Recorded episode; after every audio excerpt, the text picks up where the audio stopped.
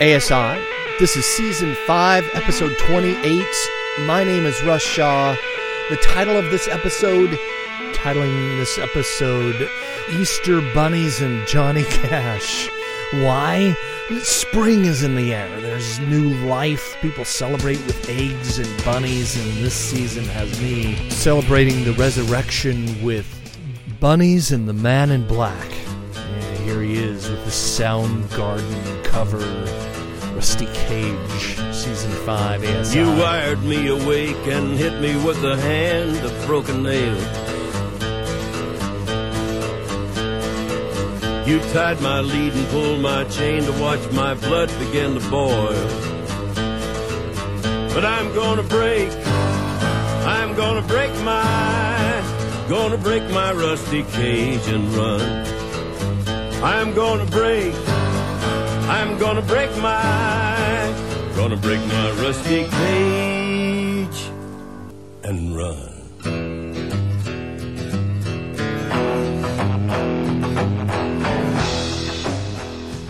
And there goes some Johnny Cash right there. Doing a Easter podcast. I, I tend to do these a lot. I've done them over the years, and I want you to stick with me on this. If you're not a religious person, I'm not a big religious person, all right? I do understand that Easter this season is a religious holiday, people would call it, right? For me, it's more about human history. All right. It's more about the God, uh, creator of the universe, who did come down, put on flesh, and walk among us. Like to me, that's bigger than religion. It's just human history. And I do understand that this is a faith based type of statement I'm making. Like, there's not a lot of evidence that you can point to historically. There is quite a bit of evidence, and it is pretty tangible. And I do believe that there's something that we have to do with that. I've noticed that over the years, there's certainty addicts, right? On both sides of this Jesus um, historical figure you know the people that do the Jesus papers and the Da Vinci Code people, and then there's the hardcore Christian folks who are like, "This is what happened," and you know, this is history, and and really somewhere in between is the truth. It's faith. I believe uh, with all my heart that Jesus is God, all right? That God put on human flesh, that He did walk among us, that He did come to this broken, this messed up place. Um, his creation that he gave us dominion over and he wasn't a control freak who just decided to control everything we did but gave us the ability to uh, you know make decisions for ourselves free will some would call it right but i also believe very strongly in love and the energy that love is and the fact that the bible says that god is love. There's a part of the Bible where Moses asks God who he is, and God just says, I am, right? Jesus says this to the religious elites of the day as well, and they didn't like that so much when he referred to himself as the I am. I just am. But when you put God in the noun area, what is God? Uh, First John says that God is love. That's what God is. And the Bible says God so loved the world that he gave. God demonstrated love by walking here among us, coming into the mess and the soup with us. I remember uh, Mars Hill Church in Seattle. It no longer exists. Um, broken people had a great idea. The punk rock church, right?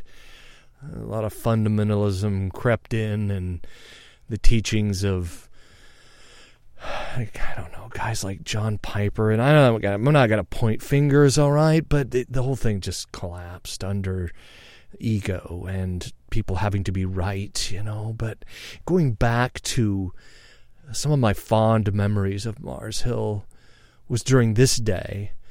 As I'm recording this, it's uh, Good Friday, 2017. But back during the Mars Hill days, I remember Good Friday was like Black Friday. Not the Black Friday that, you know, you buy a bunch of garbage around Christmas and go into debt. No, this was the funeral, right? This was the Good Friday service in Ballard, you know, where we'd walk in and the music was somber and kind of dark, and the lighting was turned down and dark. Everyone's wearing black. Some of the women actually have veils, like at a funeral, and it looked like a heavy metal show, you know? And I remember thinking to myself, like, this is how we do it in Seattle, right?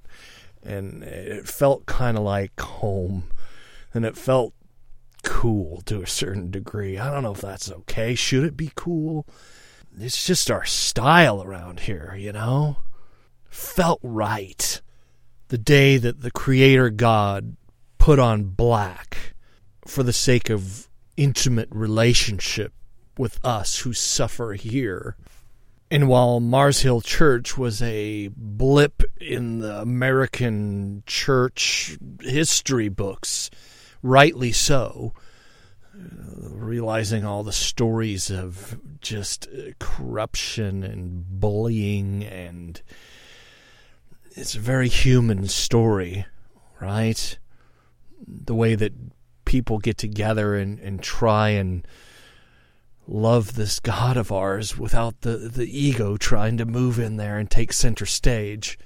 And speaking of being up on the stage, Seattle is a artsy city. We have a lot of creators and artists here, and there's something about that the creative intuition that comes from some part of the soul, and then the uh, ego kind of globs onto it, and it becomes something else. Like that's why I love uh, Johnny Cash so much as an artist. Here's a guy who loved the Lord he loved God despite all of his flaws that he kept very publicly out in the light. And probably, like a lot of artists and public people, wasn't always his choice. But the late Johnny Cash is a, an artist that I admire because of his style, because of his story, because of his identifying with the broken, with addicts, with the poor. Uh, Johnny growing up very poor uh, on a cotton plantation with his folks and his dad, who was uh, had a troubled life. Johnny did, and it wasn't just being poor either. a guy like Johnny being rich and famous wasn't all he'd imagined and a way to alleviate the pain and emotional trauma. No. Having wealth fame and power without the healing of the heart was just a whole nother level of suffering. And whether you're a songwriter, performer like Johnny Cash was, or an accountant, a business person, a computer programmer, we all build from some performance based or achievement based alter ego that lives in all of us. This uh, empire, right? Or mini empire or large empire. It's our work, our home, our life. Reflecting on what happened at Mars Hill Church and speaking of alter egos, right? And Mark Driscoll and how the the empire, the machine, some of us called it in the later times before it collapsed, um, how it really was a thing in the world, right? Which is really what all churches and religious institutions are. It's not good, bad, right, or wrong. It's a system. But it's the people that make up the system that is the church or religious institution, right? Lately, I've been getting reconnected with AC3, which was a church that I went to before Mars Hill. And this really happened after my mom passed, and I, I saw the church being the church around what happened with my mom and how she was part of the family there. And you know I'm I'm in there thinking that I'm gonna have to pay for this right? We're having this huge memorial service. And Pastor Rick is is doing the eulogy and speaking and a bunch of people are speaking and basically having a Saturday uh, where you know all the how how am I I don't Rick I don't have the money for the Rick is like dude, this is a family thing. Your mom was part of this family, this church family. And, uh, you know, I was in tears over that. That's the church being the church. And Rick, uh, speaking of Easter, the point of this podcast, he did a great uh, sermon about Palm Sunday and he's talking about some of the villains of the story. He's called the bad boys of the Bible. Is what basically the, the sermon series uh, that he was laying out, you know, before Easter. And this guy Caiaphas in John 11 and how you know the way I always heard the Easter story taught is that Jesus comes in, they're putting palm leaves down like he's a rock star. You know, he's riding into town on a donkey, and there's palm leaves are being put in front of him. He's walking in, and you know he's there for the Passover festival, right? Well, part of the reason he's there is not just Passover; it's his friend Lazarus Lazarus is sick. He hears Lazarus is sick. Lazarus, he gets to Judea, which is like the western part of Jerusalem, and Lazarus is dead. And he's even told, you know, if you're going to go to Jerusalem, they're probably going to kill you. And Jesus is like, I know. Uh, I'm going to see Lazarus, right? Now, I'm not there for the Passover thing, like it's big religious celebration, and because Jesus is this rabbi, right? He's got to go to the big religious conference because that's what you do. Uh, what if Jesus is there because his friend Lazarus is sick? This is one of the parts where we see the humanity of Jesus, and he, he weeps. His, his friend is dead. All of this is recorded in John 11, by the way, if you want to read the story for yourself. Verse 38 says that Jesus approaches the tomb where, where Lazarus is, is, his body is in there, right? And and it says the amplified version, the amplified Bible says that Jesus is moved emotionally to the point of anger, which I find really interesting because I believe that death is not part of the original design, right? Death crept in later, you know? And and God is angry at death. It reminded me of the psychology around addiction and some of this new information that's coming out around mindfulness and the ways to to treat people with addiction today and one of the big ones is to throw that word out altogether addiction or addict, and instead use the word disconnected, right?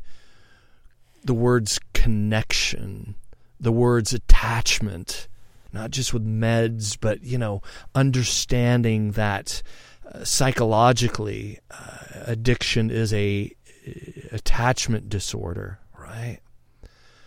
Like we're Psychologically, it's called addiction as attachment disorder. But really, to me, it seems like there's something very spiritual about that. Rob Bell did a, did a talk and a book tour kind of thing around colleges called "Everything is Spiritual." You know, not that there's some disconnect between this is spiritual, this isn't, but sometimes we use these these terms and labels. It doesn't feel very spiritual. But I believe there's something very spiritual and relationally right the the picture of the trinity for example as my friend Paul Young would say this that God is the agape love that God is is other centered self-giving face to face to face that is connection people and i think that's one of the big lies that we believe is that we can be disconnected from God because of our sin, or God's disappointed in us, or God's got us at arm's length and he God hates me. All right, believing that lies is, is a big spiritual uh, clusterfuck, you know.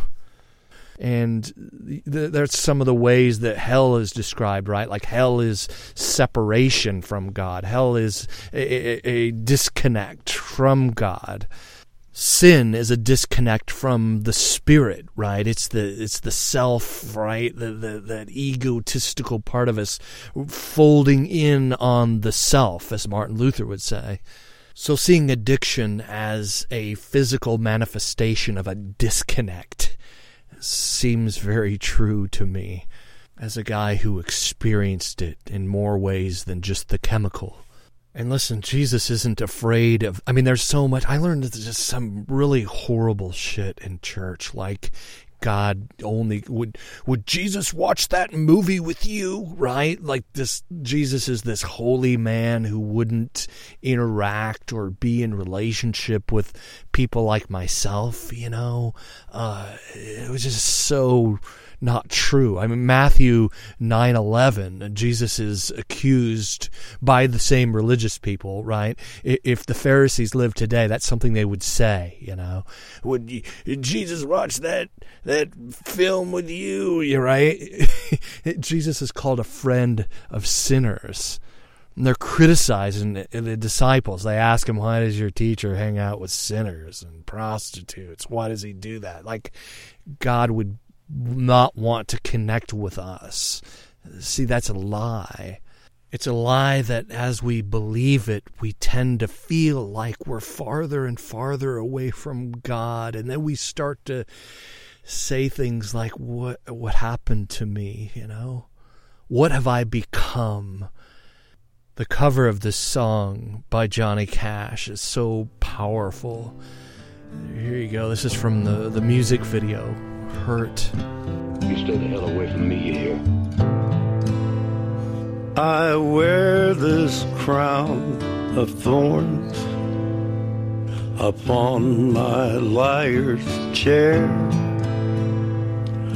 full of broken thoughts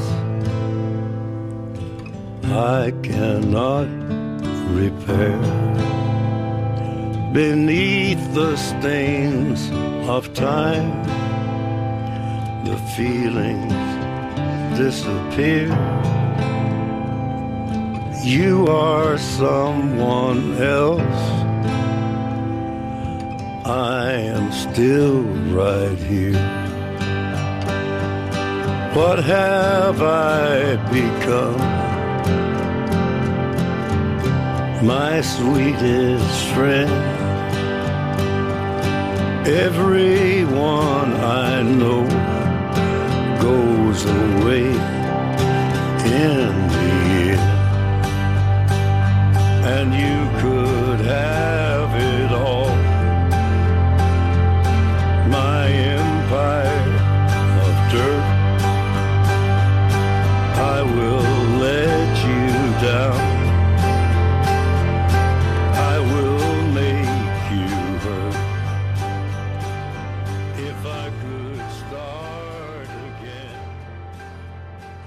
John Cash. It was very emo- it's a very emotional video. I mean, did you feel very emotional? I did. Doing I it? did. I felt very emotionally emotional doing the Hurt video. Yes. uh, did people criticize you for that sort of song back in those years? Always have. Yeah. They always have. I've always had that pointed up uh, in my face that uh, I wrote a song with a line in it like I shot a man in Reno mm. just to watch him die. No. When I wrote it, I was thinking that I was in that prison. Mm. That's where I try to I try to put myself in the place of uh, that I'm singing about. You can't let people delegate to you what you should do when it's coming from way in here, you know. And somebody comes up in your face with something tells you what you ought to do, then uh, you can you can take them at their word, or you can uh, or you can just turn your back. You know, I wouldn't uh, I wouldn't let anybody influence me into thinking I was doing the wrong thing by singing about death, hell, and drugs. No. Because I've always done that, and I always will. That's a clip from uh, Johnny Cash's final interview. I got that from YouTube with uh, Kurt Loder there. Um, he is such a humble guy, Johnny Cash, and I love what he said there. Uh, did you hear that? That uh, when it's coming from down in here, he says that uh, the Holy Spirit nudge, maybe that's that spirit at center.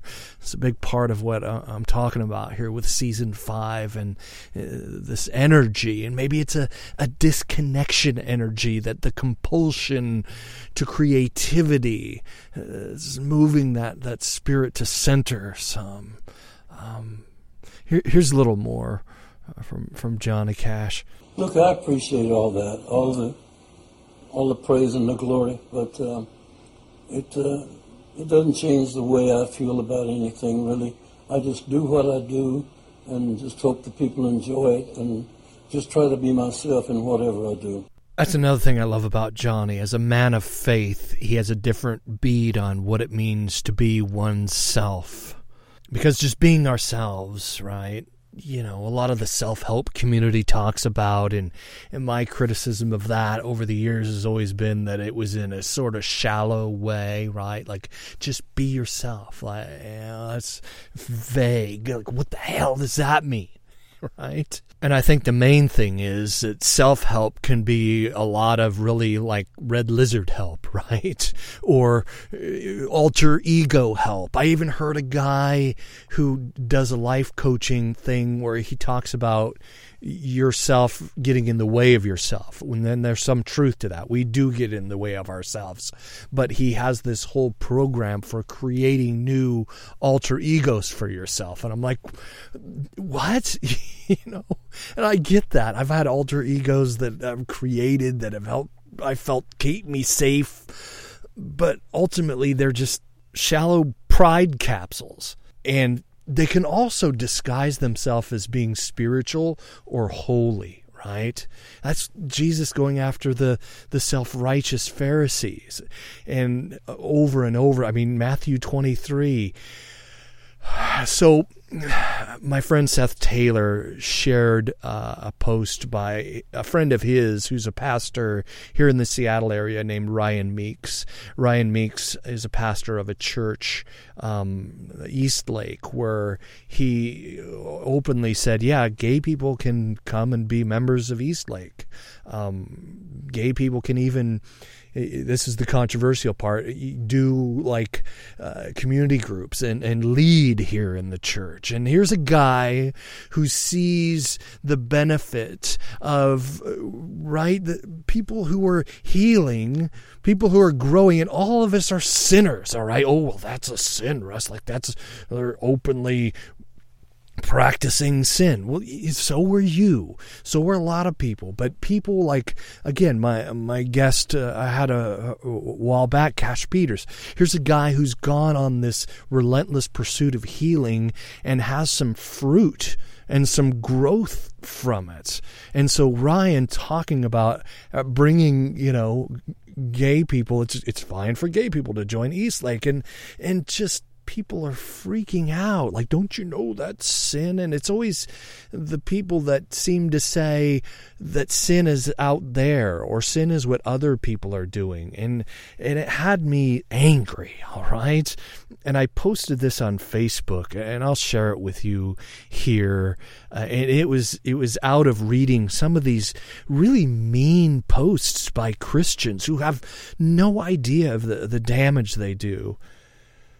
And when they come under fire and when they're meant to feel bad, some part of their ego says, you know, brings up a verse, right? Oh, well, you're being persecuted because you tell the truth. Or, you know, blessed are those who are persecuted for my name's sake. And no, that's not what you're doing. You're, you're being like a Pharisee and your persecution. Here's what I wrote I said, ugh. Facebook Christians do you realize that the world is not persecuting you because you're a Christian? And I put that in quotes, exclamation point, question mark. It's not because you tell the truth and are religious that the world is persecuting you.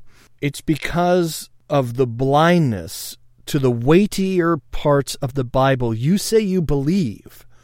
You strain out a gnat and swallow a camel, keeping the outside of your cup and boasting how shiny, clean, and sparkly it is, while inside it's full of rotting flesh and bones. It's because you tie up heavy burdens for those who don't struggle with the same things as you while you snicker. It is because you're a cold hearted asshat and your pungent self righteousness is repulsive. That's why the world is persecuting you, not because you're crushing it for Jesus.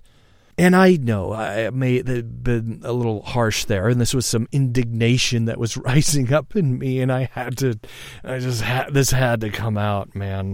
It was like lancing a pussy zit or something. And maybe that's part of the problem. It's like Facebook or Twitter is just wrought with knee jerky, trigger fingery, righteous indignation. You know, um, so a bunch of comments on that came up. I'm not going to read them all. A lot of people were mad. All right. Uh, a lot of Christians were mad. A lot of people said I was insensitive to the persecuted church. So, in response, I wrote this because I'm not. This is the persecuted uh, Facebook troll is is basically what I was referring to. Uh, so I wrote this back, um, letting the punk theologian in me vent some. It's Passion Week, and I wrote this post reflecting on the events that led up to Jesus being crucified. I was also reflecting on my years as an addict, believing God could never love someone as filthy and habitually, repeatedly sinful as I. Cool to, cool to see Pastor Pass Shabazz, a pastor in Pakistan, liked my post here.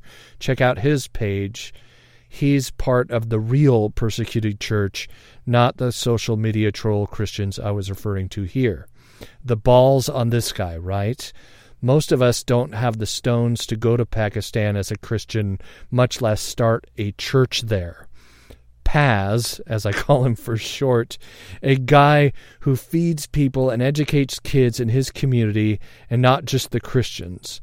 I'm humbled and honored to have pastor friends like him around the world who are demonstrating God's love and good religion by feeding widows and orphans in their affliction, rather than bad religion that's overwhelming millions every day.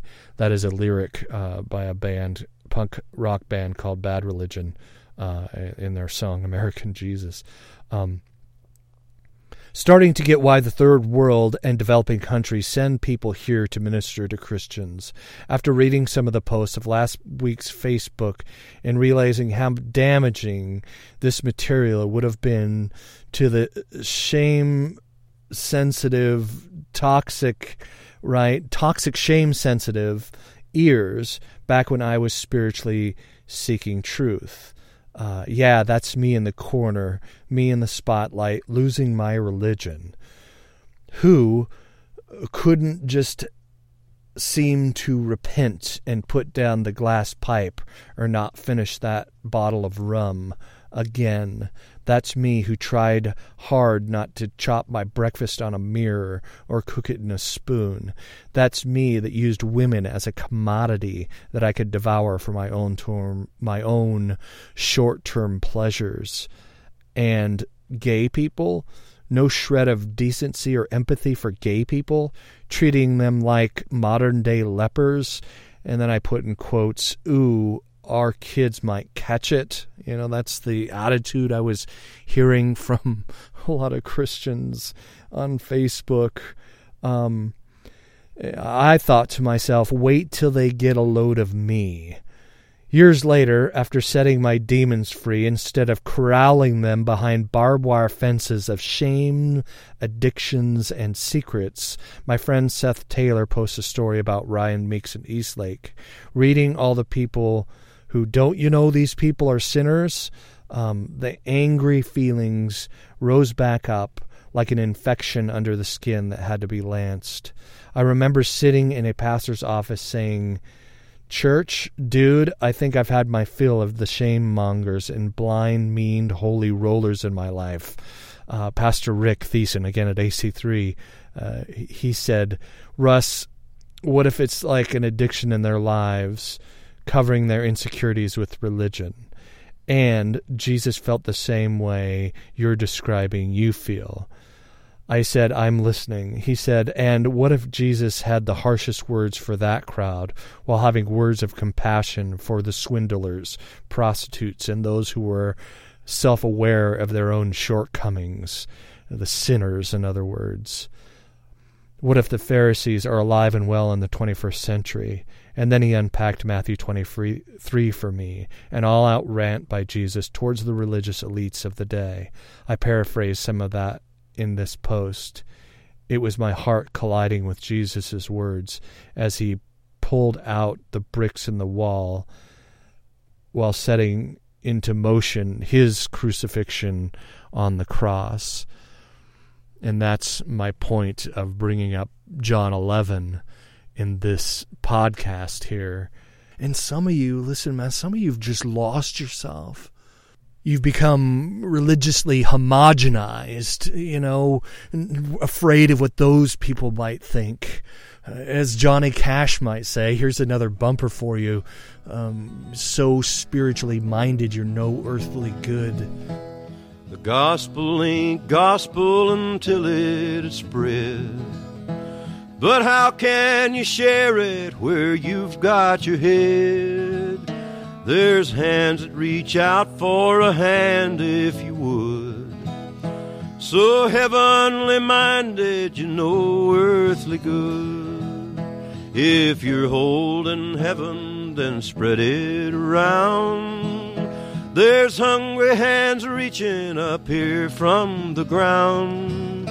Move over and share the high ground where you stood.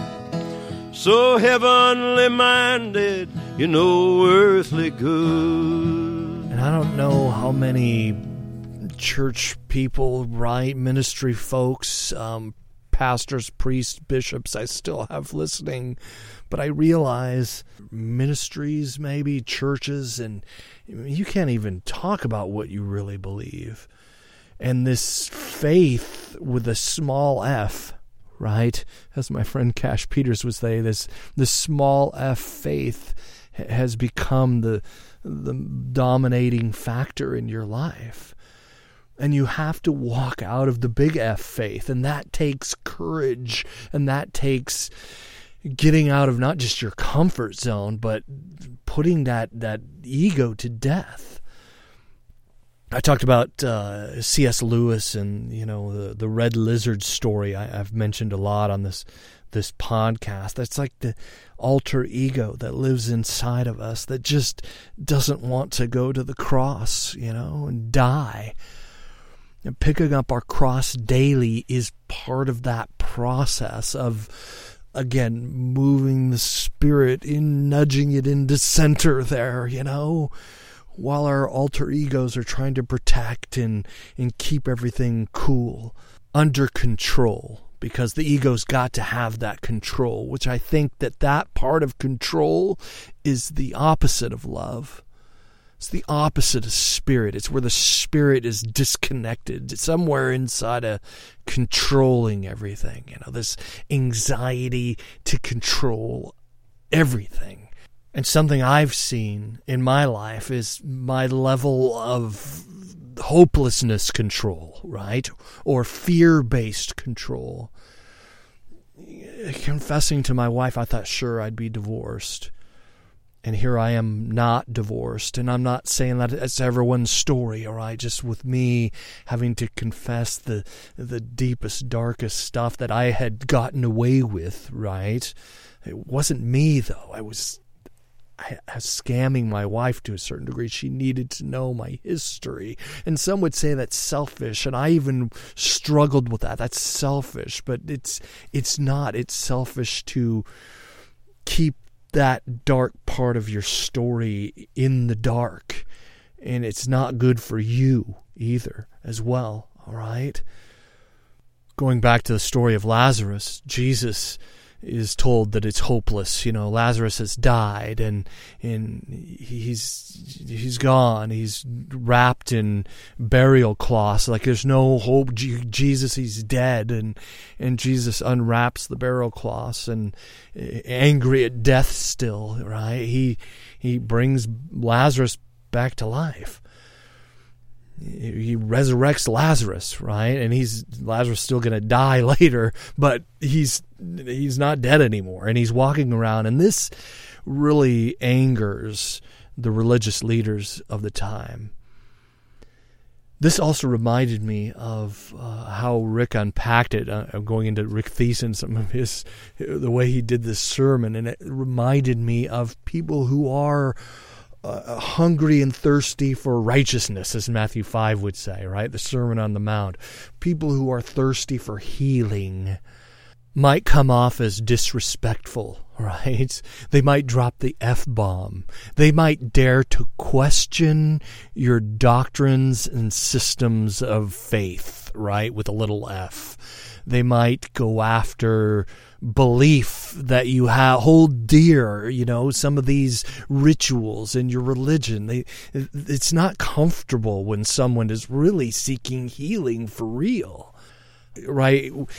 Churches don't necessarily like that. Now, they would say that they like that, but when it crosses lines and boundaries of theology and how we should think about God and, you know, whether it, it you know, the, the healing fits under whatever doctrinal parameters that we have laid out with our boundary books, right? And things like that, you start to talk about healing in, in ways that aren't, orthodox to whatever denomination you're a part of, now that can tick some people off because it's Jesus that heals. You know, we want to say that it's us and we figured it out. We solved the Rubik's Cube and we know, you know. But God heals. God heals us from the inside out in many cases, and it doesn't have to do with, you know, reading some catechism. Uh, my point that I'm trying to make here comes from uh, verse 47. Again, we're still in John 11, verse 47. This is from the Amplified Bible again.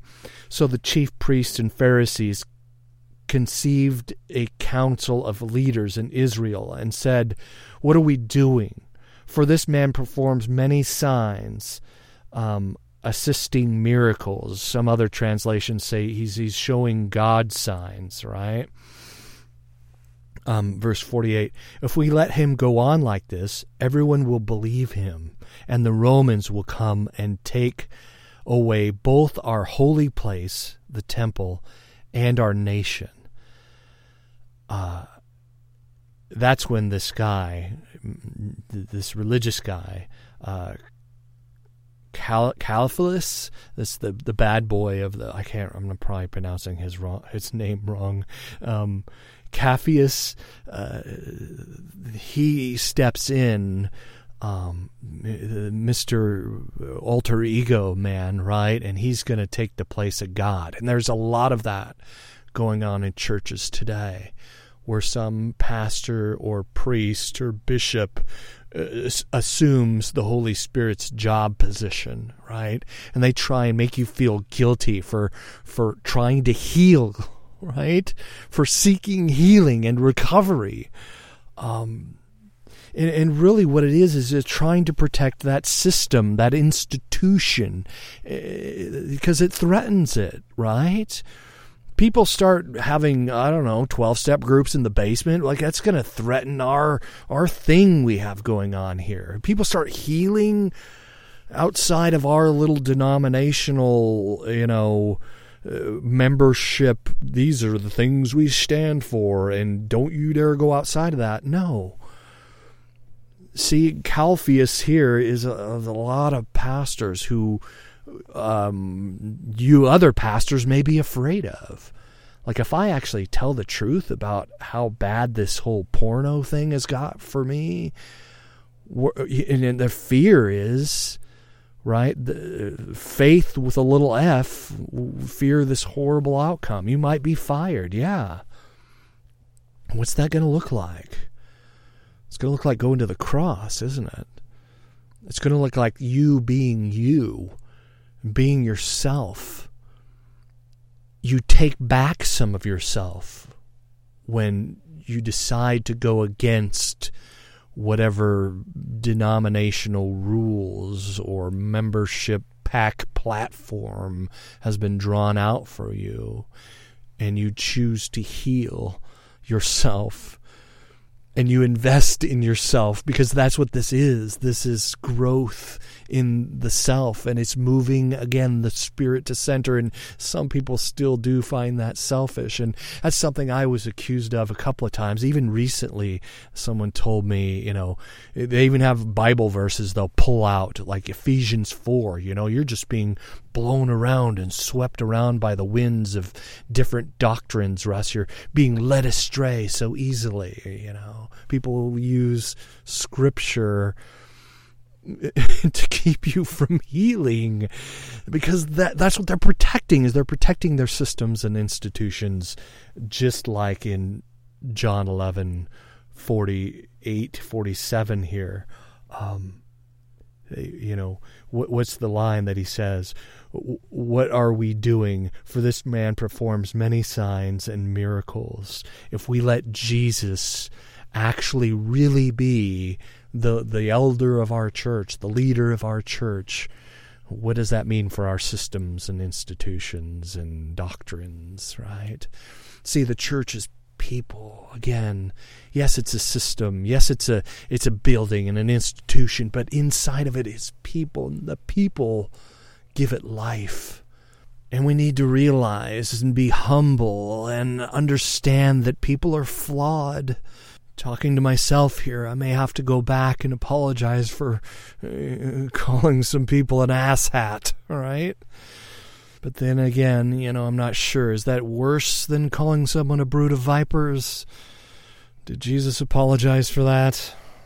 Some ego and spirit truth going on there as well, right? What's the the verse? Um, uh, the exalted will be humbled, and the humble will be exalted uh, broken at different levels, right? Um, Paul Young uses this, you know, iron sharpens iron. It's good to be in community, but yes, iron sharpens iron from uh, a certain angle, you know, and it's understanding the people that are safe enough for, for those iron sharpening iron relationships to really flourish. Uh, that's what's beautiful. But it takes some honesty and it takes some knocking down walls and barriers. Some of it's going to be challenging authority. And that's what, realize that. That's what the whole Easter story is about. Jesus is challenging earthly, worldly authority. Luke 22 uh, verse 2, right? Uh, by whose authority do you take down these barriers?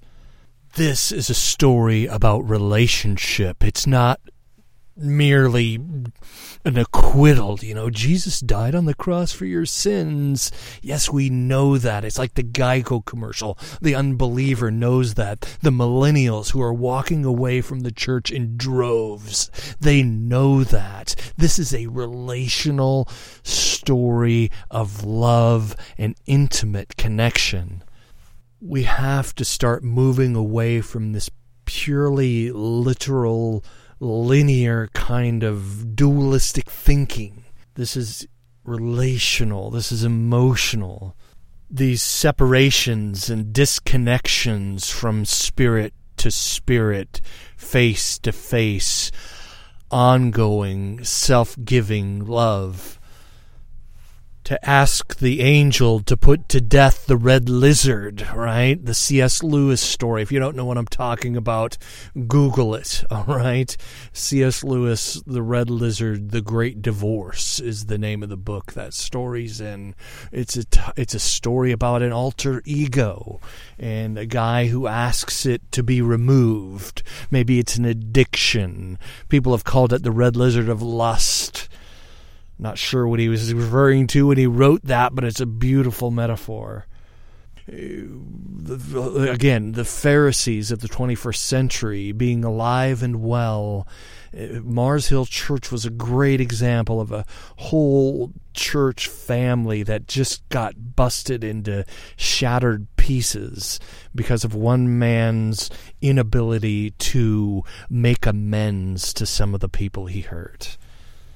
And I pray for Mark. I believe that God is especially fond of Mark, that Mark is, would heal. I, I pray for his continued healing, not just for himself, but for his family and all of the institutions and all of the people that are listening to my voice now who may be in a, a church where they feel like they, they're not free to, to speak what they really believe and where they're really at you know, like Johnny Cash was saying about that song, Folsom Prison Blues. I wrote that thinking about that guy sitting in disconnection, right? Sitting in prison. I'm going to leave you with this. It's from, again, the Amplified Bible. This is the Apostle Paul you know Jesus is warned about going to Judea and and you know seeing Lazarus is like you go there they're gonna kill you. He's like yeah you know yeah. Um, have you been listening to what I've been saying? Right? And Jesus doesn't have that tone, but it, that's that's the story of Easter. Um, the Apostle Paul is told the same thing. You go to that place, man. They're to kill you and he says this uh, Philippians 1:21 for me to live is Christ uh, he is my source of joy, my reason to live, he says, and to die is gain, for I will be with him eternally. And to be with God eternally is not just something that happens when you die, all right? It's something that's already manifest in your spirit and in your body now. We've been given the gift of the Holy Spirit who is indwelt and living in us now. You are connected. Stop believing the lie, right? Don't lose yourself, right? Because yourself is in there.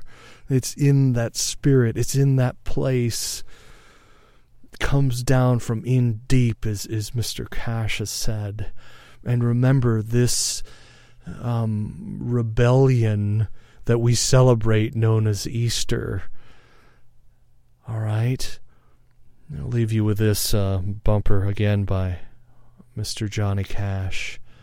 Uh, Jesus uh, challenges authority in the story. He's a rebel, and the religious elites and the authorities of the day uh, put him to death. But proving that he is who he says he is brings me emotional when I think about it. P- proving that he he really is the Christ. He comes back three days later. He comes back three days later. Good Friday isn't the end of the story. There is hope. There is peace. There is joy. But yeah, part of it is going into the land of the shadow of the valley of death, right? But at the other end of that is hope and peace and God says I'm you know I've got plans for to prosper you that is going there's going to be good news there there is good news there ain't no grave. Hold your body down. Do you believe it? Do you have faith with a big F or a little f? I love you guys, man. Happy Easter 2017. Till next time, bye. There ain't no grave can hold my body down. There ain't no grave can hold my body down. When I hear that trumpet sound, I'm gonna rise right out of the ground. Ain't no grave can hold my body down. Well, look way down the river, and what do you think I see? I see a band of angels, and they're coming after me. Ain't no grave can hold my body down. I'm going to dedicate this podcast to my friend Leo, who I lost nearly a year ago. He's on season three, episode five, if you want to listen to my, my recovery buddy, Leo. And of course, the great Johnny Cash, who died September 12th, 2003, which is about the same time that I started this journey of recovery that led to this podcast being a reality. Thank God for guys like Johnny Cash and Leo Schultz.